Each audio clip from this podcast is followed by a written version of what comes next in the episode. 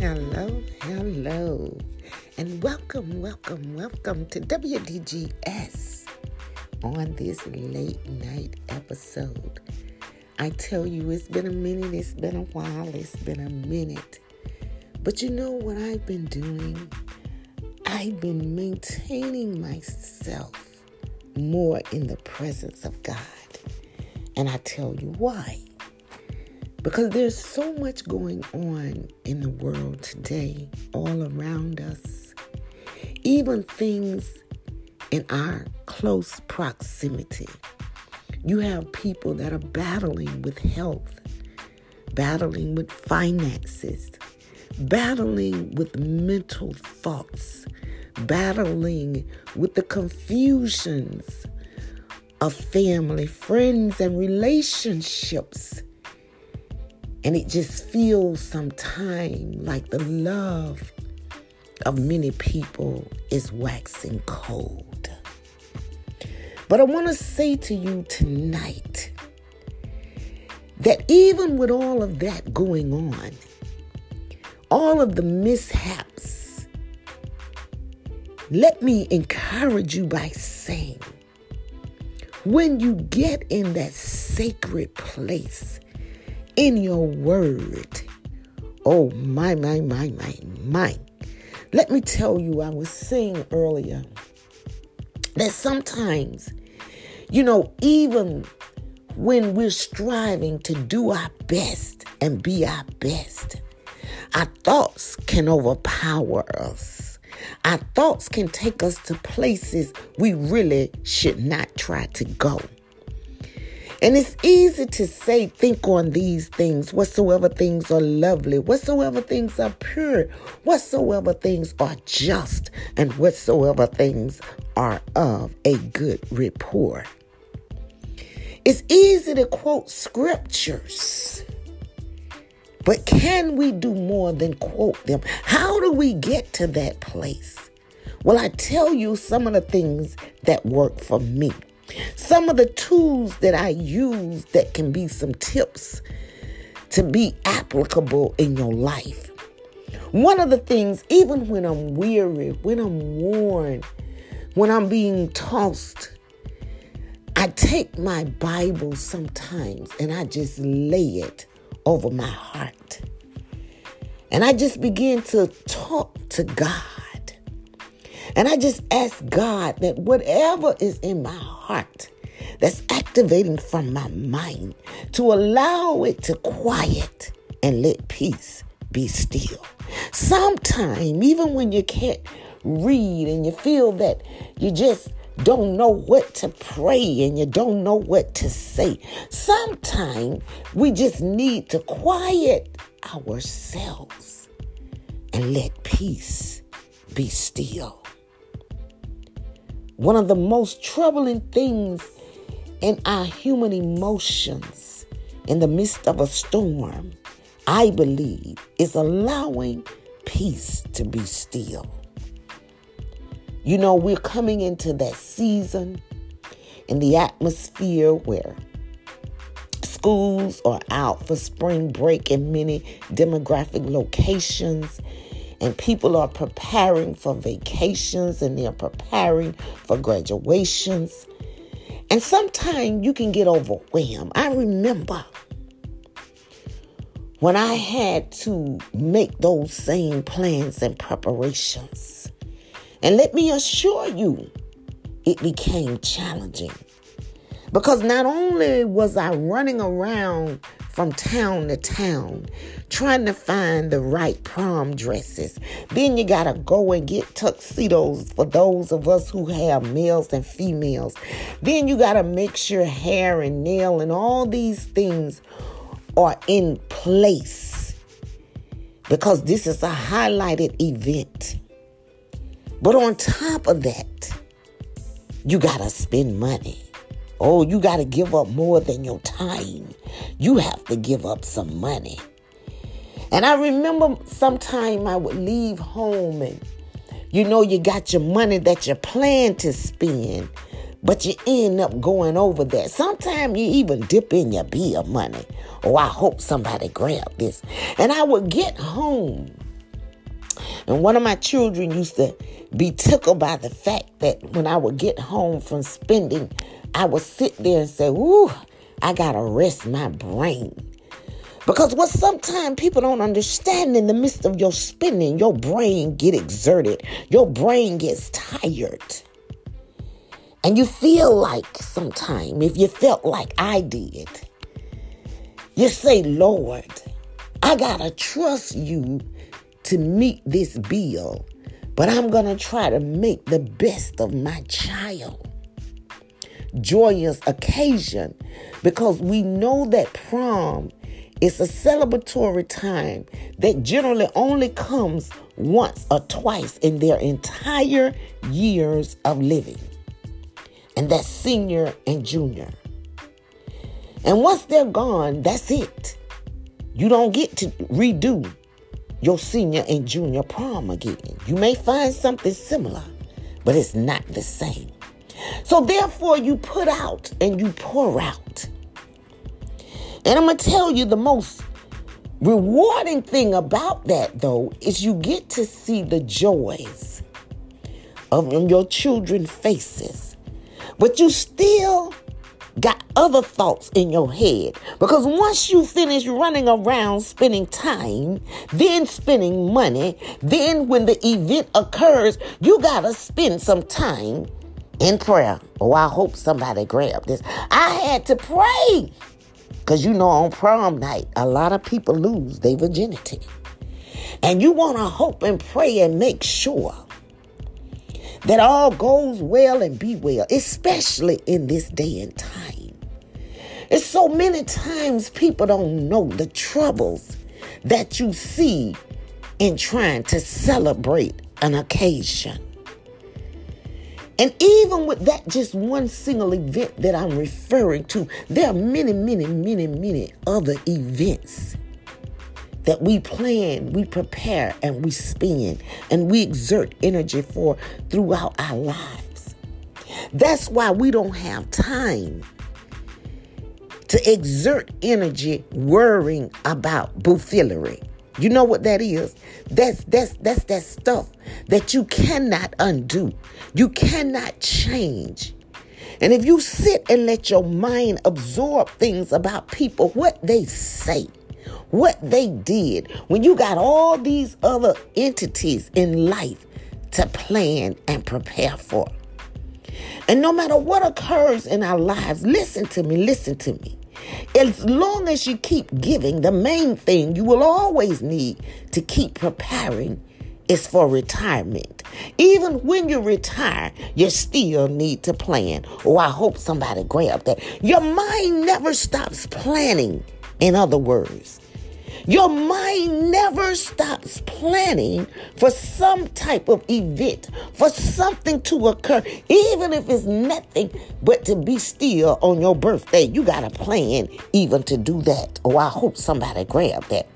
So, in the meantime and in between time, can we just let go of the other stuff that we cannot change?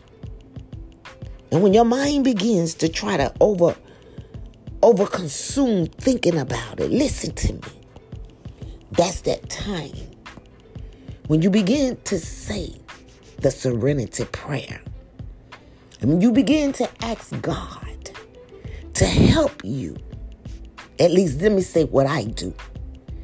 I begin to ask God to help me accept the things that I cannot change and if you haven't heard my testimony of the revelation of that, I remember sitting still in my apartment back in 2000 between 7 and 8. And I was looking at my wall and I had you know those those word arts that you can buy and stick on the wall. Well, I had this stuck on the inside of my front door, the serenity, what we call prayer. And it says, God, help me to accept the things that I cannot change. And the wisdom to know the difference. And as I was sitting there, I began to say, But God, what can I not change? Whatever thoughts I was encountering, I believe that if I chose, you got to get this, I can change. Oh, I hope somebody grabbed that. If I chose to think it, I believed I could change what I chose to think. If I chose to think about I need a new hairdo, I could change that. If I chose to think about I need a new car, I could change that. If I chose to think about I need a new relationship, I could change that. If I chose to think about I need a new career, new clothes, new everything what I could think of, I thought about every choice I could change. Therefore, I asked God, so what is it? That I cannot change. And let me tell you, I had to commune on that answer, that question to God for about three days. You know how sometimes you ask God a question and he don't always give you an immediate answer. Or at least with me, he don't. And on the third day, as I was moving about, bam, the answer hit me. I was in the midst of doing something and the answer hit me. The one thing you cannot change on this earth is other people. Oh, I hope somebody grabbed that. I said, Oh my God, that's good. Sometimes I have to do the mm-hmm good, like the Campbell soup. I said, I cannot change other people. And let me tell you, when I got that revelation, I got liberated. And I began to move forward in my life, living on that serenity. I cannot change other people. I cannot change people from what they say, what they do, what they write, how even they treat me. I cannot change that. And that's when I grew another level of wisdom. Oh, I hope somebody grabbed that. That's when you get the wisdom when you learn to accept you cannot change other people. Not only can we not change other people, we have to rely on God to change ourselves. Oh, can you rejoice? Can you rejoice when you know that you asked God to change you and He did? Now, we can still pray for other people with the hopes and anticipation that God too also changed them. But in the event, one thing about God making change to anyone, we have a free will choice. We have to choose to embrace the change. But before we can embrace a change, we have to accept we need to change. Oh, I hope somebody grabbed that. Sometimes we don't realize and recognize how much we really need to change. And in order to do that, I'm going to tell you what I had to do. I had to first accept the fact that I didn't like the way I was. I didn't like the way I thought. I didn't like the way I spoke. I didn't like the way that my attitude was when I got angry. Now, listen to me. There was no sin in getting angry. The Bible said, Be angry, but sin not.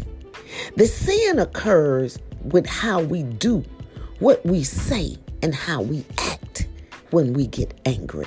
Do you act up and act out? Do you do things that's hurtful and harmful? That's the sin of being angry. So listen to me. If you take anything from this podcast tonight, let it be the fact that you want to become wiser by understanding and accepting we cannot change other people. Can you rest in that to be still and know we cannot change other people? And I think when we really absorb that, then I begin to work on what I can change about me. And I took my eyes completely off of trying to change other people. That doesn't mean you may not share with them some information, some proclamation, or declaration. But just know when you walk away, you cannot change them. No matter how much they act up and act out, you cannot change them. And it will free your heart and mind through Christ Jesus. Put that energy in fretting and worrying about the wrong that other people have done to you into looking and examining what you can change about you. And I'm here to tell you, upon doing that, listen to me.